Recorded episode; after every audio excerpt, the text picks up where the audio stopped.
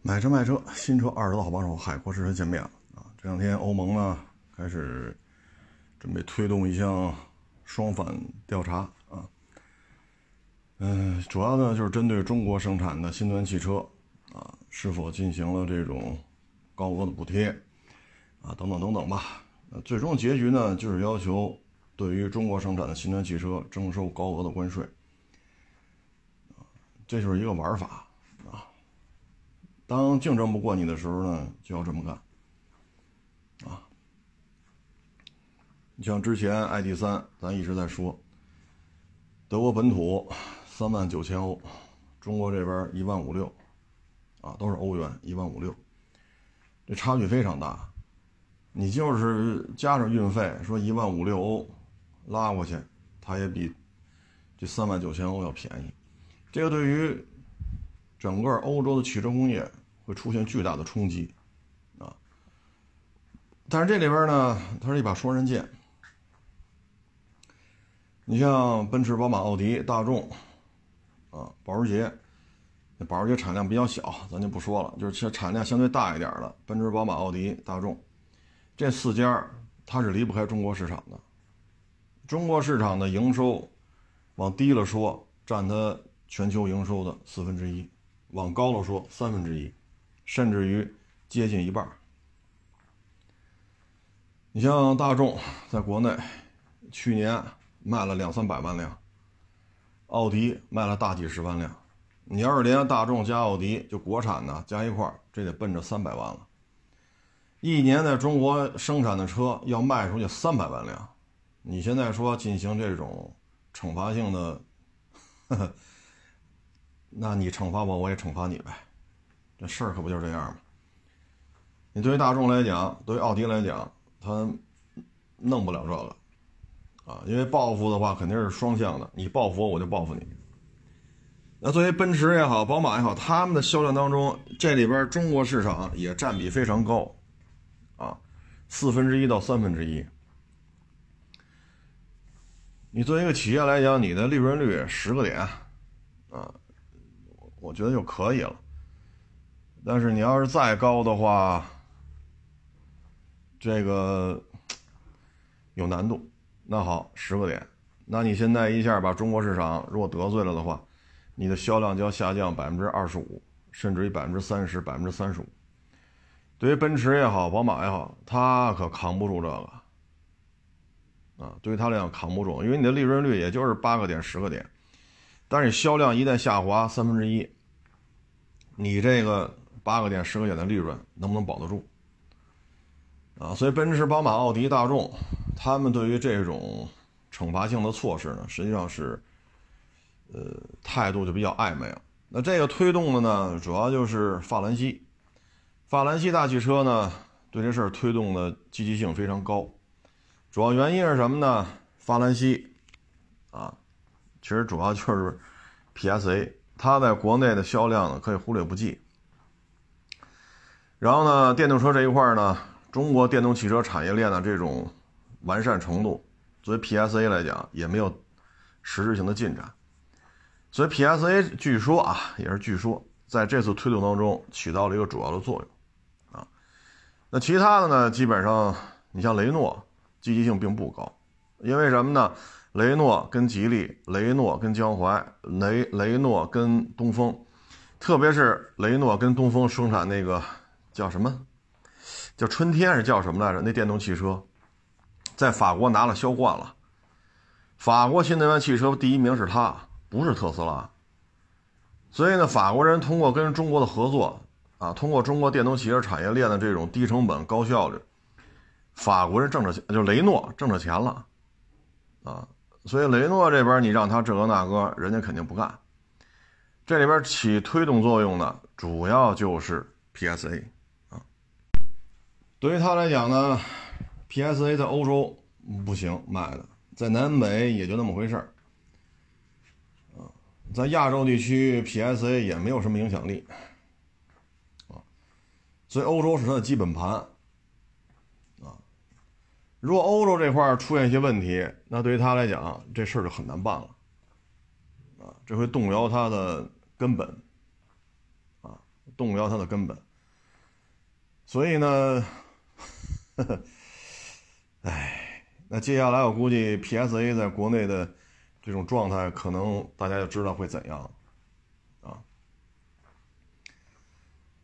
整个欧洲呢，你看菲亚特，他已经放弃在华业务，菲亚特基本已经不玩了。嗯，现在就 PSA 特别的积极，德国的主机厂呢，对这事儿还是比较。相对而言比较低调吧。你去制裁中国产的汽车，那同样人家也会制裁你生产的汽车，这是相辅相成的啊。哎，所以雷诺应该是中国电动汽车产业链跟他合作吧，他应该是挣着钱了啊。但是 PSA 这边就有点爱谁谁了。嗯，最终看吧。如果推动之后呢，实行这种高额的关税，那。对于他们在国内销售这些车来讲，也是会对等措施的。嗯，自主品牌现在越做越强，越做越大，啊，市场份额越来越高。而且呢，现在其实这些洋品牌是呈现出一个收缩的状态，啊，呈现出一个收缩的状态。你要这么弄的话，等于就是在下坡路上自己个儿给自己个儿踩油门了。所以你看，PSA，雷诺呢合作比较多，啊，跟吉利呀，啊，用吉利的这种电动车平台啊，啊，跟江是江淮是是还是谁来着，要合作电动车，跟东风那个应该卖的不错，好像是挂的达契亚的标吧，销冠，啊，所以现在这种情况，你说对于德国人来讲，一万六千欧就能卖的车。自己弄就弄了三万九，啊，弄了三万九的话，嗨，如果再把这一万六的给停了，那他的竞争力就是三万九。那三万九，他德国人自己很清楚啊，我要三万九的话，我要去跟，我要去跟中国中国生产汽车去竞争，那只有死路一条，啊，所以这里边这些事儿。走一步说一步吧，啊，包括美国现在对于中国产的电动汽车，可以说进行了各种隐性的这种贸易壁垒，所以这车呢必须挪到墨西哥去。那反过来我们就想这问题了：如果制裁是对等的，那么请问卡迪离开中国市场，卡迪的销量还剩多少？林肯去年在华销量都超过林肯在本土的销量。如果这个给它砍掉的话，那林肯这个品牌还活得下去吗？卡迪也是，卡迪全球销量当中有多少都是在中国卖出去的？如果没有中国市场，卡迪怎么办？啊，你包括别克、别克、雪佛兰、卡迪，这一年在国内卖上百万辆，然后咱们生产的电动汽车去那儿卖的，各种贸易壁垒。那反过来讲，如果咱也对等制裁呢？那美国三大可能就克莱斯勒无所谓吧？那卡迪、别克、雪佛兰，那作为通用来讲，它扛得住吗？作为林肯，啊，你说福特就这么着了，但是去年林肯的销量可比美国本土都多呀。这要是玩着里根灯，所以现在有些时候我们就觉得，啊，就咱们这种玩法是不是得考虑下后果呀？现在看呢，就是你什么做得好，他就制裁你什么，啊，实在扛不过了就破产倒闭了。像之前的盾构机，好家伙，好几亿，啊，人民币卖好几亿，啊，你说维修保养，打他出家门，那工程师出他们自己家家门就开始算钱、算时间，头等舱、五星级酒店，需要拆开进行维修保养了，所有的中国人不许在场，全部清出去。好家伙，这谱玩的大了，啊，不卖好几亿吗？对吧？现在咱搞出来了几千万一个，直接把他那企业就干趴下了。包括芯片也是，你看这苹果十五发布会，很多网友调侃嘛，不知道的以为是苹果被制裁了三年呢，实际上呢是华为被制裁，没有什么新意。啊没有什么新意。所以一旦你芯片打破它的封锁，你看现在台积电、韩国三星啊，包括什么海力架，哎，是海事架叫什么那存储器的，这这日子都不好过，因为卖的量忒大，动不动就一千万部手机。一千万部手机秒光了，再追加，追加完了再出新产品。你看现在，台湾有一些跟咱们关系比较好的一些媒体，都收到了给他邮的这个华为六零，啊，就对于他们俩是一个巨大的冲击。台积电在台湾，咱们去如果叮叮当当打起来，那台台积电对咱们影响是挺大的，一多半以上。这个贸易额都是台积电对咱们这边的芯片的供应。那现在台积电搬走了，搬走之后，咱们这边像华为这个手机七纳米，现在基本上就算是批量供货了。那这个事情搞大了之后，那你台积电还有对咱们的这种制约能力就差很多。再一个，你搬走了，对吧？那再有一到两年。啊，七纳米、五纳米开始大规模铺货之后，你西方的这些高精尖拿着咱们拿不了了，就跟那个 韩国产的那个存储器似的，一 TP 和咱们五 TP 一个价你韩国人这东西怎么卖？怎么卖？那现在呢，就是这汽车，因为电动汽车干不过，那就要玩这个。但是这种东西可是，对于这种反作用力是否想过了？你包括北美，对于是吧？这个产地啊，像这那进行了诸多的限制，所以咱弄得咱们很多都去这个墨西哥建厂啊。那反过来，咱要对美国产的汽车进行各种惩罚呢？那卡迪、林肯是不是也就崩了？别克这个品牌是不是也就废了呀？要知道，别克、雪佛兰、卡迪年销在咱们国家是能做到百万级的。如果这真是撕的话，开撕，那对于通用来讲，少一百万辆销量，这是有影响的啊。包括特斯拉，只不过特斯拉现在的作用，车是车，车之外的东西还有很多。咱们不能明说而已，啊，所以现在这就是不对称、不对等，啊，唉，所以你说就做点什么，一旦做好了，啊，这个白人世界就立根愣了，啊，这就开始立根楞。嗯，说到这儿呢，昨天呃微博上是吧，也转了一个一个判决。啊，还没判，就是庭审。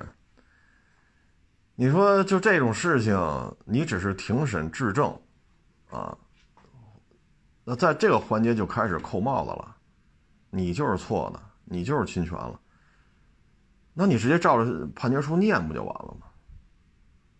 所以说，永远都是胜诉的，你永远都是胜诉，不论是出什么事儿都是胜诉，没有人告得赢你。你看看。开庭说的这些东西，举证了吗？对吧？原被告双方对于证据，对于这些是吧？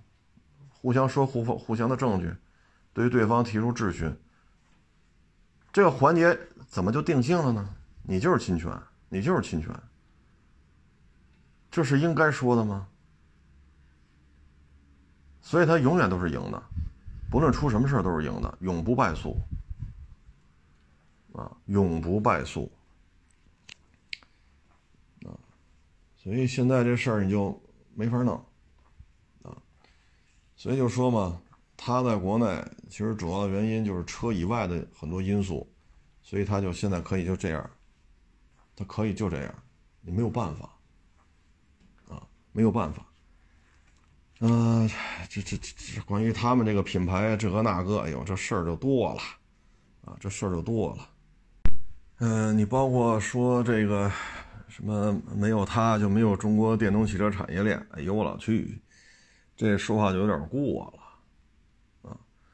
包括什么开放专利，好家伙，这个开放专利啊是这么着，它开放的专利啊，拢共就二百多项，啊，其中呢有一百二十项是抵押给一九年的时候抵押给他们国家的一个融资公司了，另外呢百十来项呢是，呃，丰田呀、松下呀，啊，通过专利互换取得的。啊呃，这些专利呢，其实他也没有权利去公开。他现在我们能看到的公开的呢，只有两项。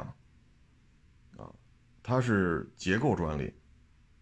啊，结构专利。嗯，所以这事儿就比较神奇了，就现在不知道怎么就传成这样了。他这个。因为你这个一百多项专利，如果抵押给融资公司了，你是没有权利公开的。再一个呢，另外的百十来项是跟丰田啊、松下进行专利置换换回来的。所以你说你有什么可你你有啥专利？你现在专利，我现在看了看，就公就就公开了俩，而且结构的，它不是电机、电池什么这那，啊，所以不知道这国内就怎么这么一帮，唉。这人类科技之光，啊，反正是永远不败诉啊！这个，这是已经是事实了啊。再一个呢，你说科技之光，这科技在哪儿啊？百分之九十九或者百分之九十八点五都是依托于中国电动汽车产业链。它有什么东西是核心的呢？你能在中国电动汽车产业链去采购，别的企业也可以采购，所以你好在哪儿？你有什么傲视群雄的地方吗？就好比说，都做鱼香肉丝，你这肉丝儿都是这个这个菜市场采购，那所有人做鱼香肉丝都上这儿来买这个肉那你有什么跟别人不一样的吗？你并没有说形成说独家垄断呀，你没有吧？包括你这豆瓣酱，你是你你自己弄的吗？你也不是，你也在这块市场里采购的，你能采购这豆瓣酱，别人也能采购。对吧？包括你这个什么茭白啊、胡萝卜丝儿啊、木耳丝儿啊，啊，这些东西都是在采购的。你说你核心的秘籍是什么呢？所以这些东西，而且呢，你说有时候我觉得就是吹的呀，有点多，啊，我在家念一下这过去自己说的啊，一八年达成火星往返，结果不行。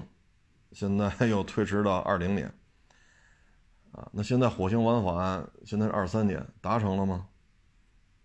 啊，然后呢，他一七年说要送人，把人送上去绕月飞行，现在达成了吗？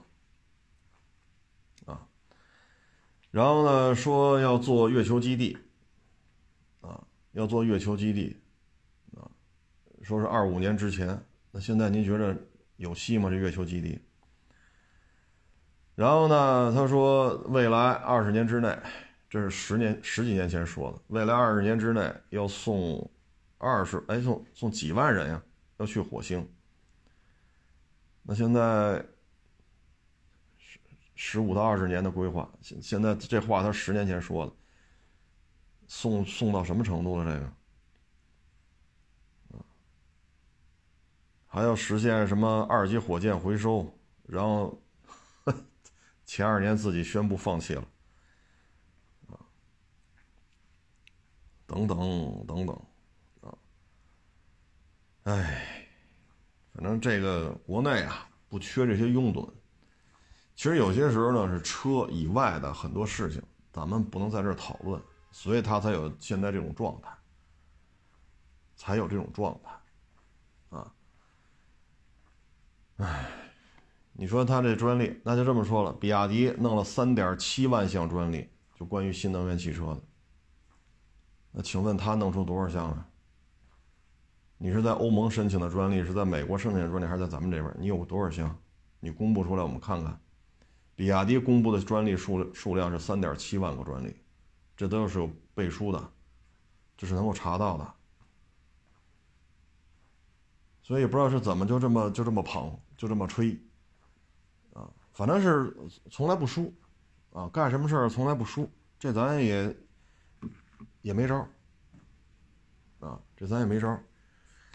说到这儿呢，这两天是啊，对，看那个啊，之前不是跟那个网友嘛，看那个四合院啊，看了看四合院，有的是真不错啊，然后看了看这个翻新啊，一平米多少钱啊？然后说看看北京的，就看看上海的，我就打开那个看了看，老洋房嘛，啊，好家伙，这一张嘴，这得是法租界，这里是德国租界，这里是英租界啊，这里好品味的，这里是英租界，这里是法租界。看完之后，我操，我说这带租界的地方多了，天津、广州，对吧？上海，怎么咱这卖房子老拿租界说事儿呢？建国都多少年了呀？对吧？你你拿计算器加加，一九四九年到现在二三年，建国多少年了？怎么还张口租界闭口租界呢？因为在租界你就特有面子。哎呦，我家，我说我说这我说这房您愿意看您看吧，我可不去看去。什么呀，乱七八糟的！这被殖民没 不过瘾是吗？这这啥意思啊？这你就看个房就看个房吧，整天他妈的这里是英租界，这里是法租界，这里是德租界。哎呀，这里租界好有品位。什么乱七八？我就在租界。那其他城市，你看类似这种房子，广州也有很多，广州也有老城区，也是类似这种洋房，只不过建筑风格不一样。广州那边卖这房子，人也没说这个呀，这就是老洋房，对吧？有什么风格，多少年了，这个那个，雕梁画柱是吧？这个东西它有什么讲究？说说这就完了，怎么他妈到这儿纳了闷了？我也是啊，那这老洋房要不在租界，我还白活了呗？那我去租界这。我操！哎，这有些时候我也真是，反正你看北京这些卖四合院的，北京本地的挺少的。他们有些时候对于四合院这种文化、这种传承啊，也说不清楚。你看四合院一般来说，一进门一个影壁墙，他跟你说什么呀？这叫屏风。我操！我都懵了，我这东西叫屏风。第一次听说，这不是影壁墙吗？有点神奇的意思，啊，你说南房北房标准的院子肯定是南方这边，南方的这个右手边开口，啊，这相当于呃东南东南口入户，这肯定是最标准的，对吧？你到这儿呢也说不清楚，啊，所以有时候。对于历史传承的太清楚的吧，如果满嘴都是租界租界的，这我们确实也不爱听。你像北京这卖四合院的呢，管这玩意儿叫屏风，这确实我们也不爱听。所以有些时候你看这些这些卖四合院吧，它有些时候是有些讲究的。比如说这胡同多少年了啊？大清朝就这胡同。然后这胡同的名字的演演变，他很少有人卖四合院能跟你说清楚这些。这个胡同原来叫什么叫什么？后来清朝的时候怎么怎么着？然后这胡同怎么怎么着？建国之后叫什么什么？这个胡同曾经有有过哪些名人，对吧？大清朝时候名人是什么？民国时候是什么？解放之后咱们国家哪个领导人、哪个大科学家、哪个大画家在这附近这条街怎么怎么着？你把这事情能说清楚的几乎没有。几乎没有，啊，包括你去接触，就发现乱报价，就是人这个四合院，人家本家就房本上那名字，这这个就这肯定是本家了，人家报说五千八百万，到他这儿这院子四千二，我说这东西差的有点多吧？这就是什么玩法呀？跟二手车一样，卖车低报，收车高报，你来了。再说，先把你骗过来。你你跟他们打交道也是这样，所以你看，接触北京这些卖四合院的，北京本地的有，但非常非常的少，可能连百分之五都不到。所以他们对于这些文化呀、历史啊，可以说，所以有时候你看，也就是看看这院子，看看产权，对吧？你这土地土地出让金怎么算？过户周期是多长？啊，然后你看周围这环境啊，有没有这种高楼，或者门口挨不挨着公共厕所，挨不挨着垃圾转运站，对吧？你看之前有一院子也是特好。啊，那网友就去了，说是五百多平吧。哎呦，我老天哪！我说这不得一个小目标啊？人说喜欢，喜欢就看见了。结果到那儿，哎呦，我老天哪！旁边呢是有一个什么单位，人天天在那儿练功，就是我也说不好，这是应该是唱歌的。好家伙，这一天你就听着吧。啊啊啊啊啊！啦啦啦啦啦，就天天这么唱，哇，就男的女的搁那唱。哎呦，我老天呐！我说这四合院静倒是挺静的，除了叽撩叽撩的，就 什么事儿也没有。我说这一个小目标，你你你买的是这个院子，旁边这单位你弄不走啊？你弄不走？你说给人单位把窗户全换成断桥铝的，双层隔音玻璃，你你说弄那人家？人家让你装吗？对吧？上海那个呢，倒是说的很清楚，是吧？这个清朝这块地是干什么的？民国是谁住这儿？这个是什么大亨？那个是什么大亨？这是谁住的？这是谁住的？说都很清楚啊。然后解放后是谁？这说都挺清楚的。我觉得这挺好的。但是张嘴租界，闭嘴租界，我觉得这就没意思了，啊，没意思了。都解放都多少年了？二零二三减一下一九四九，我说这张嘴租界闭嘴租界，你你在租界买套房子，你就觉得特别的生活品质特别好。我说这话说的就确实有点过，啊，确实就有点过了。唉，你说你过得好，过得不好，你现在挣着钱了，啊，你现在没挣着钱，这跟他妈租界那个年代有什么关系啊？那都是百八十年前的事儿了，租界那会儿呼风唤雨的人物，这现在早就不在了，啊，所以你看北京、上海这两两个地方卖这些老宅子，啊，这个状态是不太一样的，啊，不太一样。嗯，上海那边呢，对于历史、对于传承说的相对而言比较清楚，啊，但是租界长、租界短，这确实挺招人烦的。嗯，北京这边呢，几乎没有本地人干这个。其实收入不低啊，一个宅子四合院，小了小了也得一两千万吧，啊，因为你二环里甚至于一环里，也就是故宫边上的，咱别说五五百五百平六百平，你就是一百多平的，你得至少至少得一千多万。一千多万的话，他们好像是二点五，你要一千五百万的话，你这个佣金就不低了。啊，三十三十来万，四十来万，你作为经纪人来讲，你把这单促成了，你带着客户来刷的卡，你能提相当高，啊，能提相当高，这三四十万你要提走几分之一的。但是呢，这个圈子里边吧，它现在问题就是成交量低，啊，四合院呢本身就少，说独门独院，啊，四合院四合院四面都得有房子，你像有些小院子三面有房。或者两面有房，这不叫四合院，这叫一院子。那你四面有房，中间有个院子，你哪怕中间院子就二三十平，你周围都有房，那这院子这就得一百平起步了。一百多平，那是吧？一千多万是打底了。要位置特别好的，说故宫边上，是吧？或者什刹海边上，那你这就得二十万一平。那这房子一百多平乘以二十万。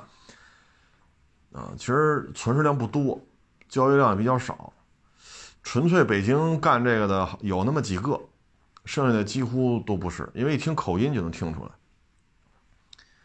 啊，能听出来，包括对于这个四合院这些装饰，啊，门墩儿，啊，等等等等，可以说，嗯，不是太了解，啊，包括这个胡同，清朝是什么样，有时候你别说清朝了。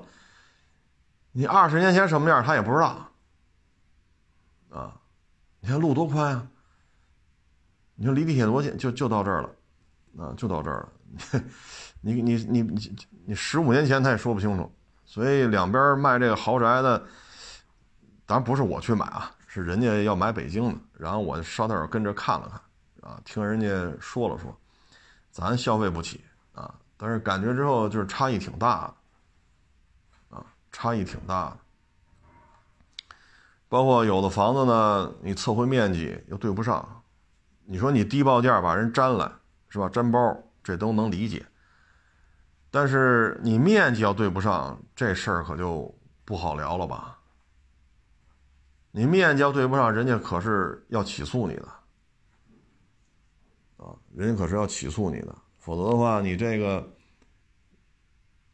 人家干嘛？一平米十好几万、二十万。你回头一成交，你说是三百二十平，人家到时候人家重新推倒了，重新建，推倒重新建，施工方就牵扯一测量面积，因为算工钱嘛，这面积很重要。你三十平的院子和三百平的院子，这费用能一样吗？人一测量少二十平，那你这事怎么弄？这个，人家肯你想三百多平的四合院，这个打底啊五千个，就是半个小目标。如果说故宫边上的。或者什刹海边上的位置特别好，户型也很好，那这个可能就得六千万了，半个小目标都不行，就得六千起步了。人能花六千万，因为这玩意儿不能贷款，人一次性梭哈一把付清六千万，你跟他说少二十平，那人家干吗？所以我们就是说看这些，觉得，哎。这东西你就得在北京常年生活，而且得在内城生活的，比如一环附近，啊，东四、西四啊，什刹海啊，就一环附近，啊，美术馆后街，你在这边生活的，你可能才知道这些事情的来龙去脉，否则的话说不清，啊，有时候一介绍就是上一上一句下一句都对不上。嗨，这就扯闲篇了啊！这就这 这就扯远了啊。至于说这四合院呢，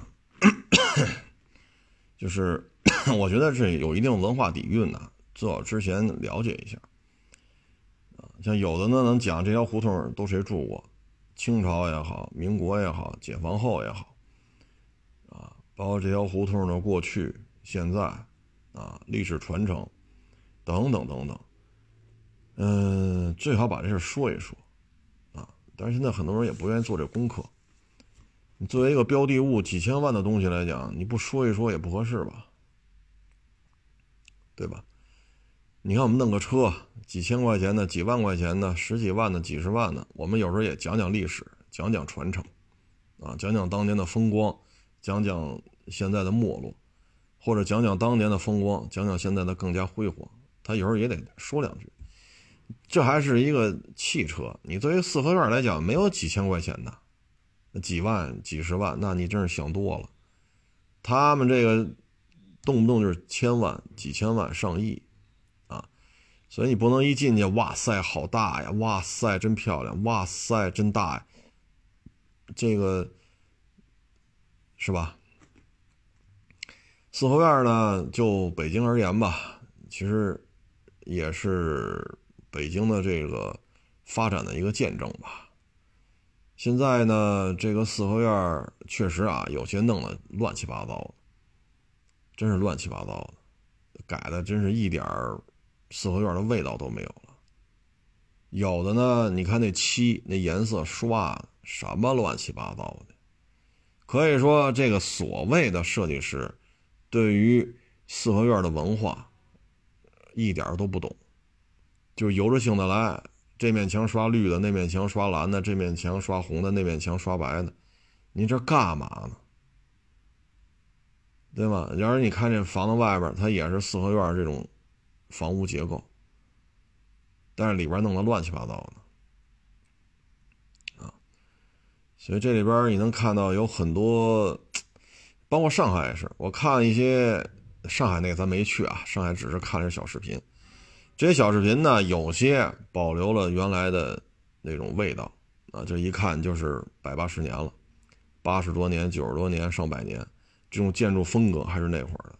然后呢，里边是现代化的，外边修旧如旧，比如说做旧的外观，因为你一百年前的房子嘛，你不能跟现在似的，玻璃幕墙，你就不能这么干了，修旧如旧，这是有文化保护的要求的。有的做的真好，啊，包括这院子，啊，包括这个楼梯这个扶手，啊，楼梯的扶手，啊，包括你的这个呃窗框，啊，非常讲究，原汁原味。所以有些上海那个老洋房一看，哇塞，这真棒。但是老洋房它有一个特点，就它都是二层、三层、四层，所以呢，楼层单层面积百十来平。二百平，那你这三层四层，那这面积就大了，六七百七八百平。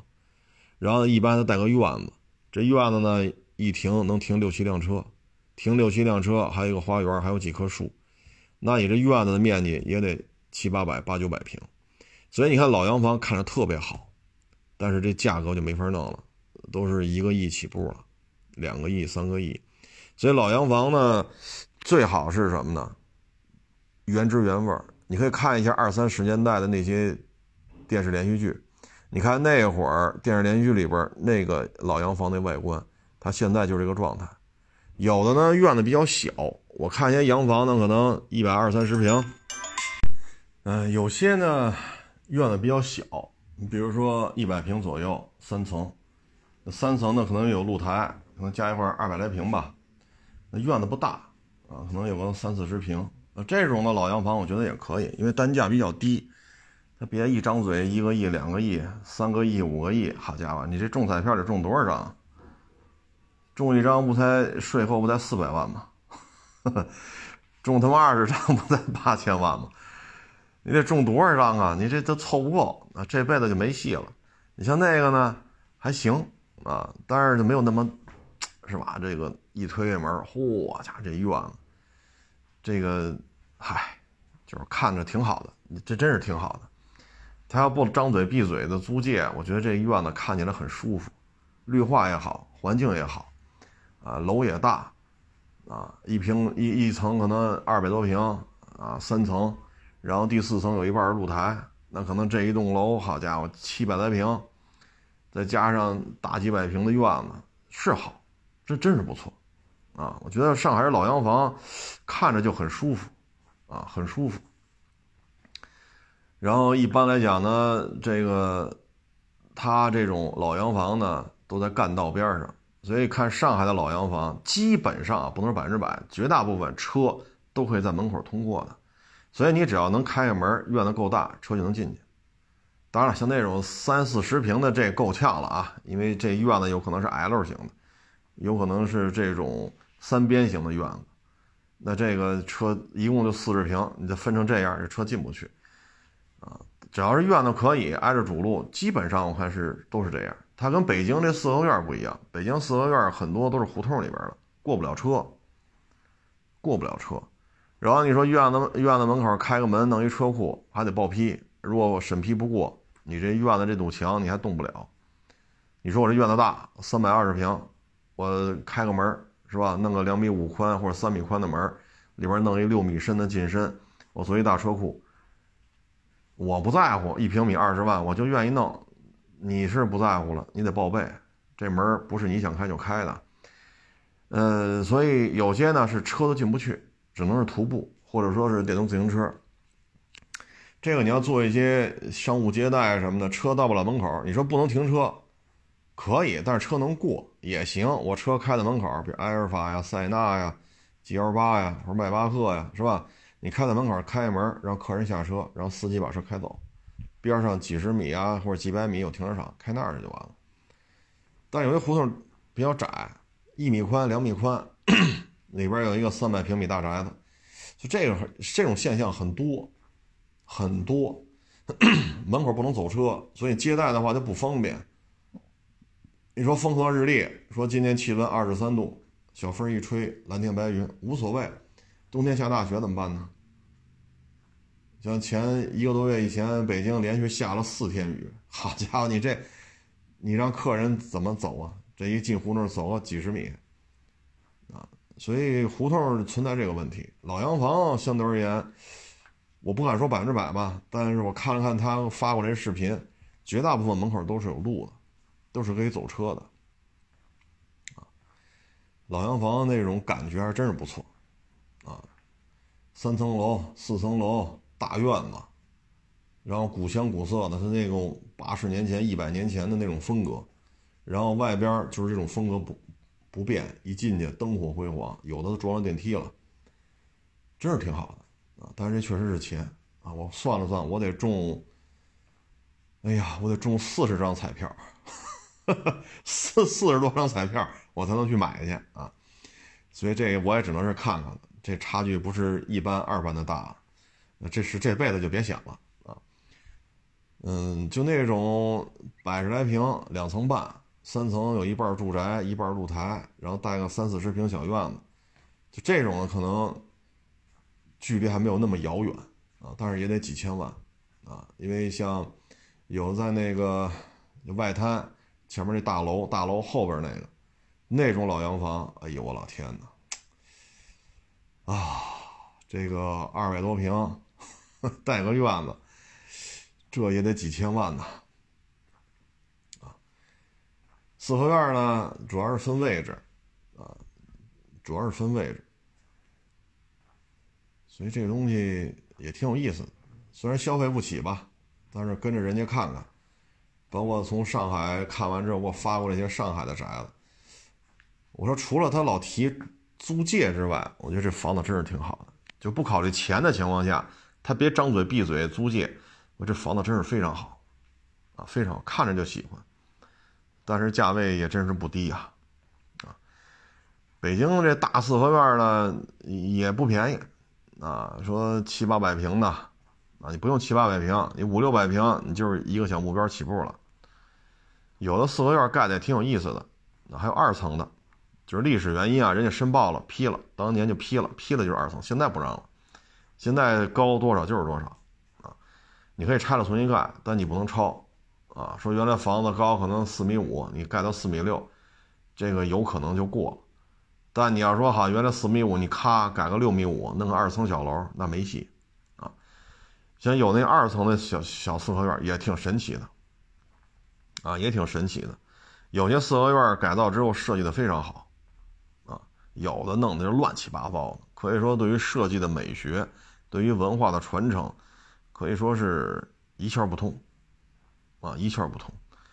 嗨，看完之后你会发现了，这个有钱人太多了啊！咱们这都是老百姓，咱们这属于吃盒饭，烙饼就榨菜，咱就这个状态啊！咱也只能是看看，只能是看看啊！有些四合院真是挺规矩的啊，三百多平的倍儿规矩，一百多平的又倍儿规矩，也有那个一百多平，哎呦，推开院门一看，我说别看了，别看了。一推开院门，应该不是影壁墙吗？好，这影壁墙是人邻居家的后窗户，开着仨后窗户。我说这还看吗？进去再一看，旁边有一面墙，也是人家的后窗户。我说你这院子没有私密性可言了。你说两三千万，你买这一堆后窗户干什么？你也不能给人堵上，对吧？人家开了后窗户，你就不能给人堵。人家没开，他也不能说偷偷开。这是保持现状，所以开了后窗户，开了就是开了，没开就是没开，没开一说再开一个，你跑人家院子里开个后窗户，这不行啊！嗨，反正是无用的知识吧。对于咱们这种老百姓来讲，这就是无用的知识啊！就跟各位借着这机会吧，咱也属于就是凑热闹的啊，我就属于凑热闹，就通过这个跟各位分享一下啊。上海这老洋房保持好的院子大的真棒，啊，真棒。嗯，因为什么呢？四合院它冬天你开门，冷风就灌进来。北京的零下十五度很常见啊，零下十度十五，你开门呼啦，这二十来平正房，这一下冷空气就进来了。所以解决方案呢，只能是屋檐子往外。然后底下有这个走廊，走廊和院子之间再做一道，比如说半截墙，半截上面做那种双层玻璃。夏天呢，打开之后有有纱窗，可以通风，防止蚊虫进来。冬天呢关上，关上时候有这么一层，这有这么一个屏蔽吧，底下半截墙，上面是窗户，这样的话你里边门开关开关，冷气就冷风寒风不会直接吹进去，所以很多时候游廊一定要做出来，游廊做出来之后做成一种加工是比较好的。啊，包括你夏天蚊虫比较多，你比如说你厨房做饭、餐厅吃饭、回客厅、回卧室，你在游廊里边都能完成，包括上厕所都在游廊里边走。你的院子跟外边，就院子跟屋里边是隔绝的，包括你一推门一推院子门，不是影壁墙吗？这顶都封好了，你这个影壁墙，你进来之后，你在那点上蚊香，然后你开游廊的门，游廊门一进去，一般来讲就是厨房啊，啊这些或者说储物间呀、卫生间呀。这样你回手一关门，在大门和游廊门之间放着蚊香就可以了。这种设计是非常好的，但是很多时候弄得真是乱七八糟。你看完之后，就很多北京四合院就在这帮人瞎他妈改，改的真是面目全非啊！所以有些人一看院子真不错，周围环境也挺好，必须拆了重盖。你说大四合院全这一圈啊，东南西北这四面房子全弄成落地窗。夏天不热吗？冬天不冷吗？对吧？大屋檐子往外伸那么多，你非把这平房做成六米进深，你说干嘛用？你说北房正座，你说六米进深，你摆大餐桌，十人餐桌、十二人餐桌，好，厢房也弄这么深，干嘛使？对吧？你往回缩一点，缩到四米进深，四米进深日常使用就够了，是吧外边留两米。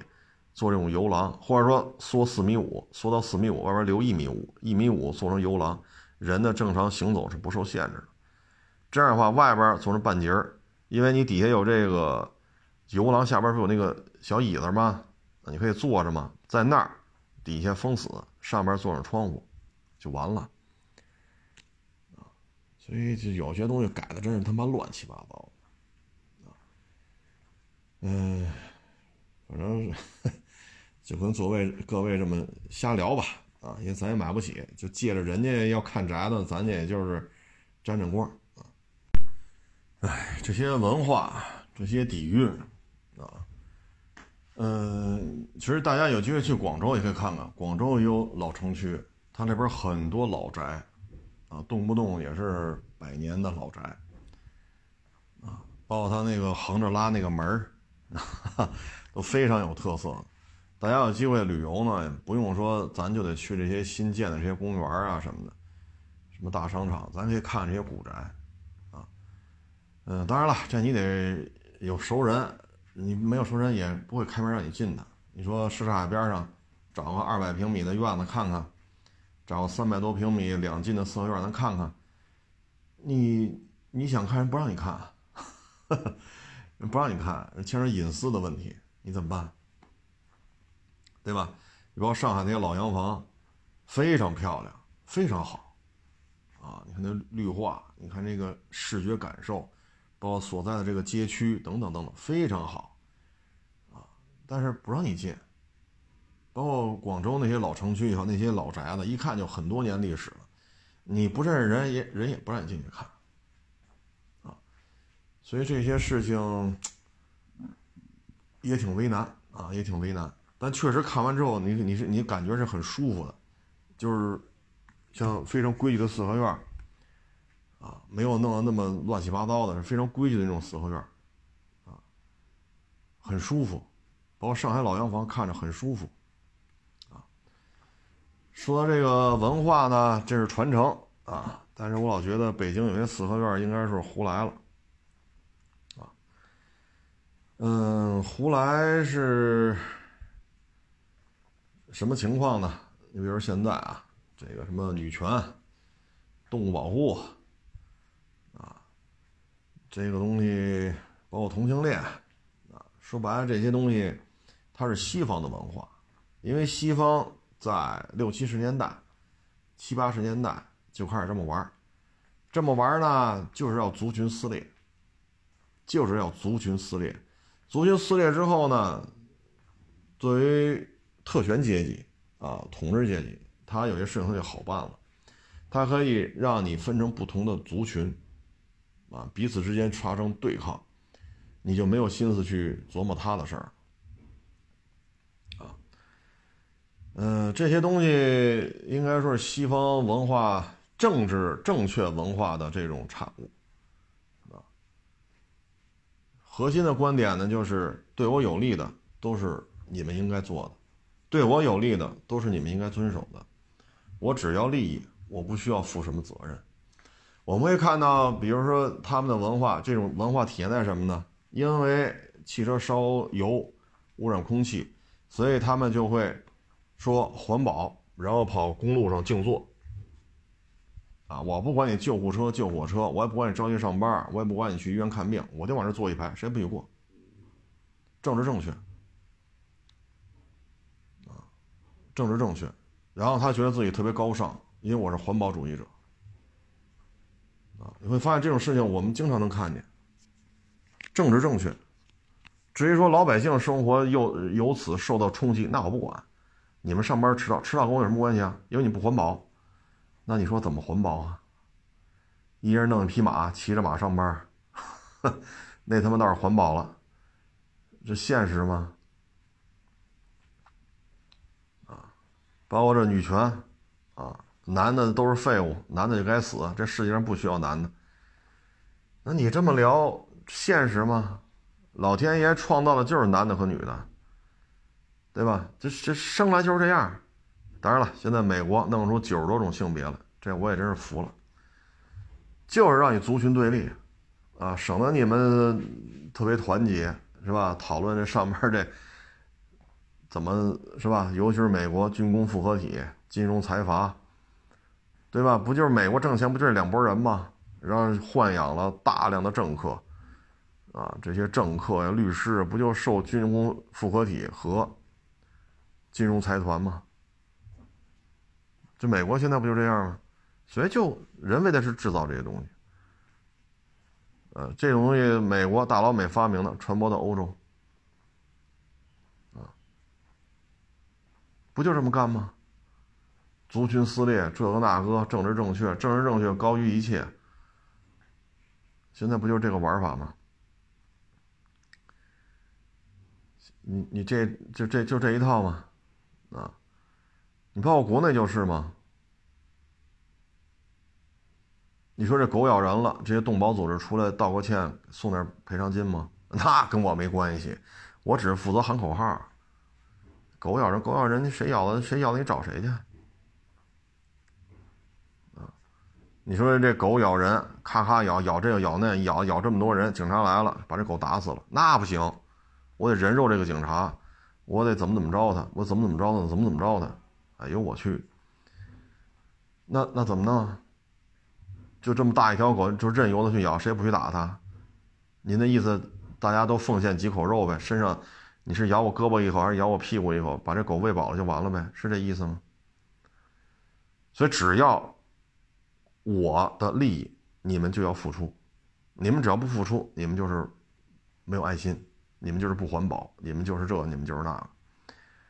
包括女权也是啊，呃，借助互联网，您现在这学校里边这个东西还是很盛行的。包括之前那个地铁那个农民工那大叔，人没拍你啊，谁说拍？抛开事实不讲，你不应该向我道歉吗？那他妈都没拍你，为什么向你道歉？那不行，上网，呼啦啦呼啦啦，互联网的运用极其的娴熟，在这个平台做直播，还是这个女的，这个女研究生，新闻系的，在这个网站做直播，说男的、女的搞对象，女的不能要男的钱，要充分展示出现代女性的独立性。他在另外一个网站做直播，还是这个女的，他又说了，搞对象，女的就得跟男的要钱。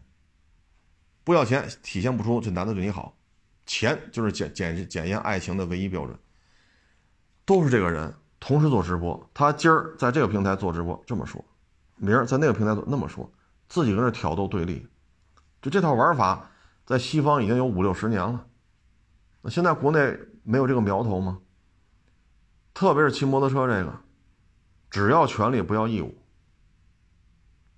我就要我的路权，别废话，我就要进，我金币就要进四环，谁不让我进四环，谁死全家，凭什么罚我呀？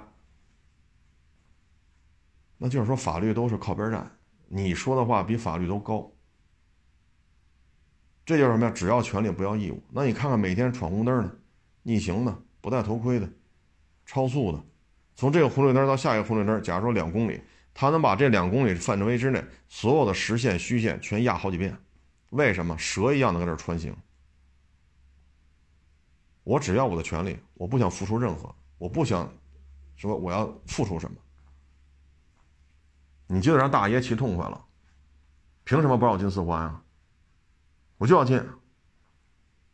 所以你看没？他这个就现在就是这种玩法啊，针对的就是年轻人、年轻一代啊，不是来讲道理的。是来讲政治正确的，不是来维护老百姓的利益的，是通过这种方式达成某一个组织的利益。比如说这狗，咱们之前说那个加布那个，有流量了，做广告了，名利双收了，钱也挣了，狗也养了，全国各地到处跑，今儿撸这狗，明儿撸那狗，OK 了。至于说你去摸藏獒，让咔嚓把你手咬下来了，跟人有关系吗？你要再说大型犬不许养，人说了，你看人家人家藏獒多温顺，跟小猫一样。所以这些事情就潜移默化，啊，潜移默化。包括这同性恋，你看这美国，好家伙，跑他妈小学门口宣传同性恋去，这种事儿左一起右一起的。弄得这帮他妈学生家长跟这帮宣传同性恋就打起来了都，所以这，你说美国要揭竿而起，包括特朗普和拜登竞争竞选的时候冲击国会山，那你那揭竿而起啊，起不来，就是因为这种内部的撕裂、内部的族群问题、肤色问题、动保问题、同性恋问题、环保问题等等的控枪不控枪，很难揭竿而起啊。所以现在这个事情不就是这个样子？吗？哎，就这一套。现在在国内是愈演愈烈，包括这纹身啊，一几年的时候，汽车平台不让有这纹身的出境，那不行，不自由不民主，没有自由没有民主。车跟这纹身有什么关系啊？凭什么？好弄吧，你就想达到你的。互联网上这种标签你就要你的个性，你就要通过你的个性来吸引这些半大小子，你就要弄这些东西。你的目的不是为了说这车，因为这样才能达到你的这种大 IP 的这种方方面面的这种特征。至于人家孩子十几岁看你的片子，看完人家纹身了，大学一报道，学校拒收，那你就不管了。所以就是这种，我只要我的权利，我不要，我不想付出任何东西。那最后呢？汽车媒体对于纹身这事儿就破了口子了，破了口子，现在全他妈是纹身，大花臂、大满背。你的个性，你的互联网的辨识程度是是在这摆着呢。那这帮孩子呢？夸也纹了大花臂了，警校怎么考？军校怎么考？怎么当医生？怎么当老师？怎么去当公务员？哪个公务员大花臂、大满背？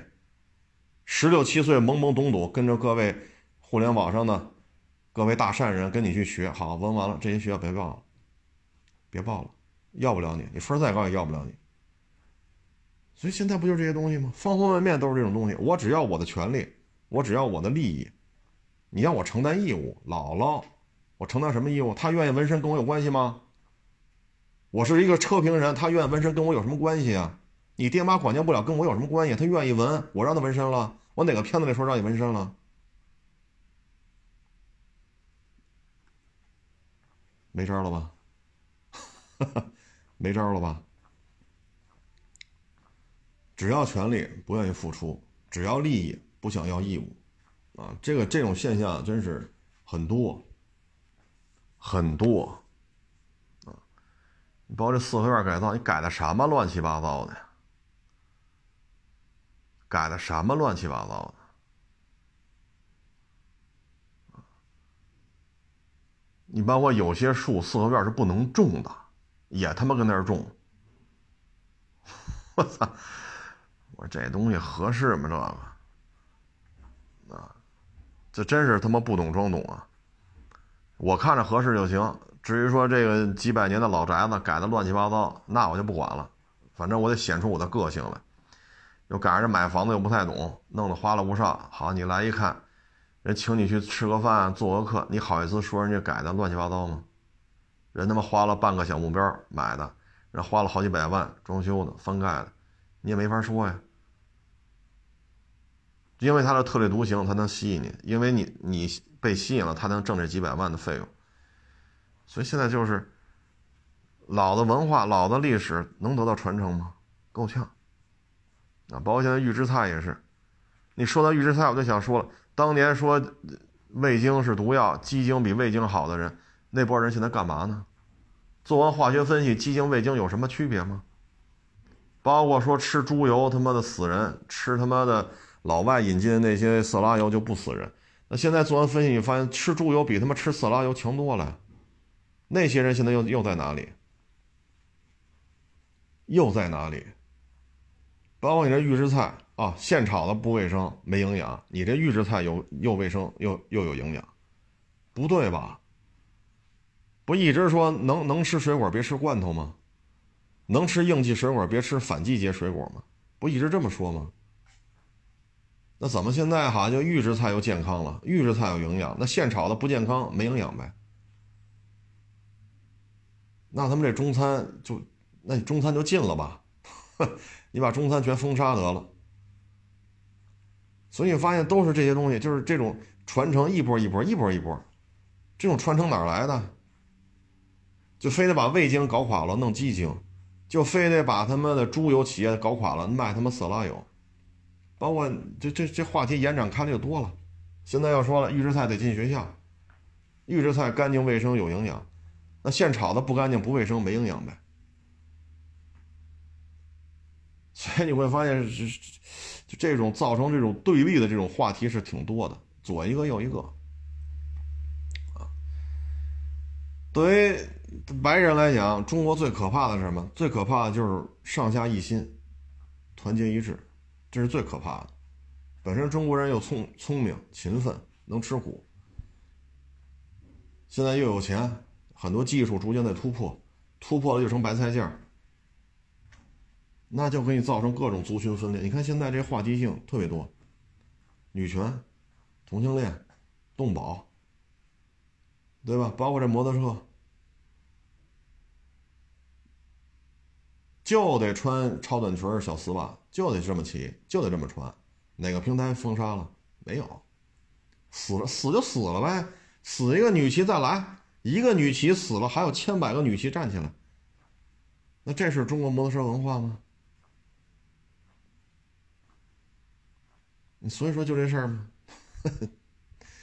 现在呢，越来越多的人呢，通过这些年互联网高速发展，包括这个过去这三年，是吧？疫情、核酸、口罩，很多问题都有自己的观点。包括这个卖口红这位。你一天挣好几百万。对吧？就是别人买个几十块钱东西嫌贵，还，哎，有时候怎么说呢？这个，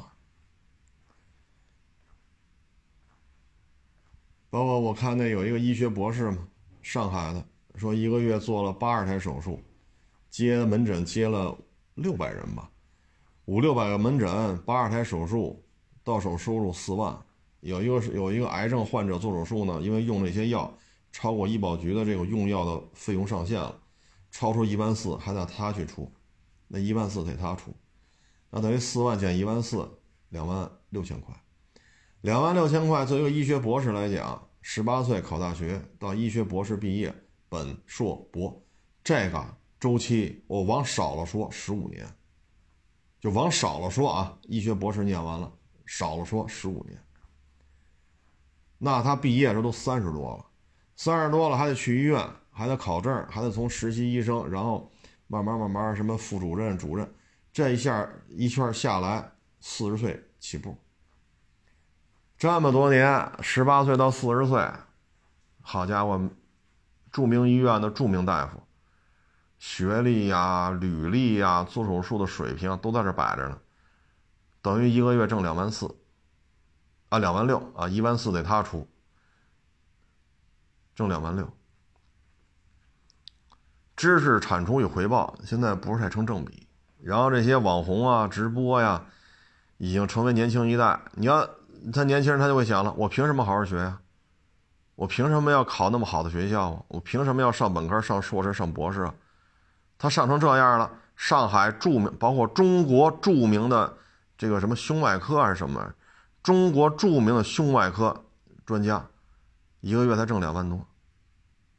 那里那卖口红的什么学历啊？那我也就干直播多好，一天挣好几百万。这医学博士一年按这收入挣个三十万四十万，人家一天挣好几百。我为什么好好学习？那现在我们社会捧出来这些人就是这个德行，年轻一代上行下效，你说怎么弄？包括那万人摸，哎呀，你摸我腰啊，你要这你那，你摸这儿你摸，你瞅那个德行。多少年轻小姑娘跟着他一起学去骑摩托，也他妈弄那个这个德行，对吧？露裙装、小短裙长腿大丝袜，就因为这种装束，就因为这些女孩为了流量、为了钱，你喜欢摩托吗？你像我这么多年不骑摩托了，我依然很关注，因为我是喜欢这些女的。你真喜欢吗？你不就是看到她很飒、很帅？又能直播，又能带货，又能挣钱，年入两三千万，你他妈看的是这个，还是真是喜欢摩托呢？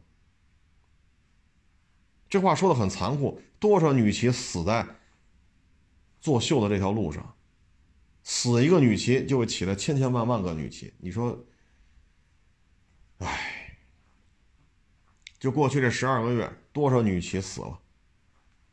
这是互联网上有点名气、有点粉丝的，大家还能知道。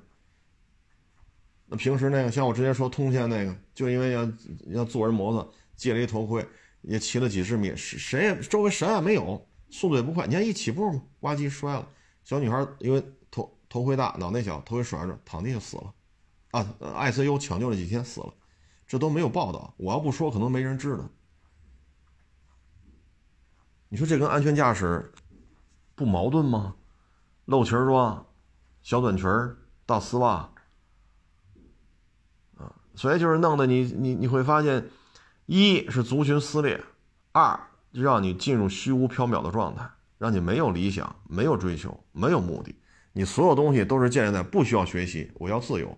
说白了就是美国基础教育嘛，精英学校六点起做作业做到晚上十点，这帮政治精英，他们包括军工复合体的这些大佬，包括金融财团大佬、互联网大佬，他们的孩子可都是六点起。然后就开始学，一直学到晚上九点十点，人家可不放羊。所谓的快乐教育，不就是给底层人准备的吗？那现在这一套东西又拿到国内来了，那我也要做直播，我也要穿薄露透。包括你看这个著名胸外科专家，一个月八十台手术，五六百个病人，挣刨去一万四，就挣两万六。这位卖口红的什么学历啊？你是什么方面专家呀？你一天挣五百多万，这让年轻一代怎么看？虽然我们很注重基础教育，我们的基础教育这九年义务教育水平比他们美国基础教育好多了，但是呢，就通过互联网来摧毁你义务教育的这种效果。你说这些平台对这视频封杀吗？没有，为什么呀？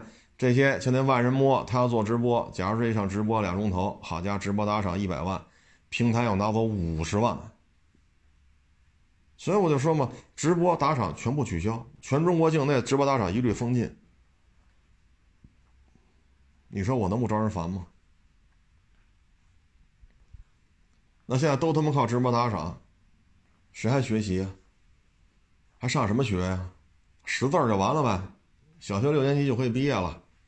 小学六年级毕业，最起码《人民日报》能从头到尾能念下来，勾嘎的 K 这二十六个字母能念下来。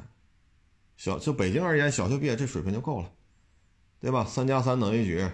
啊，一百除以十得多少？这基本上就够了。行了，直播去吧。啊，基础教育一直在做，一直在抓，但是现在你看看，这年轻一代就背什么单词啊，学什么历史啊？记什么化学元素周期表啊？背什么背？我也买口红去。女孩讲话，那我也穿大丝袜，露裙装是吧？然后超级小短裙，我也出去浪去，咔咔一拍，齐了，我就有流量，我一直播带货，行了，一年两千万，没毛病。所以现在就是这些东西，其实刚才说来说去，这些东西都是依托于咱们的短视频，都是依托于短视频，女权呀、同性恋呀、动保啊，这些女骑啊，啊等等等等。啊，包括互联网你会发现没有，经常给你推送一些骑摩托车拍的视频，他压线，他走应急车道，他逆行，他直行右转，他右转直行，然后底下骂大街什么的，你们这帮开车的，问题是您是一直在违章啊，这种视频你发现挺多，说白了就是什么呢？进一步加剧对立。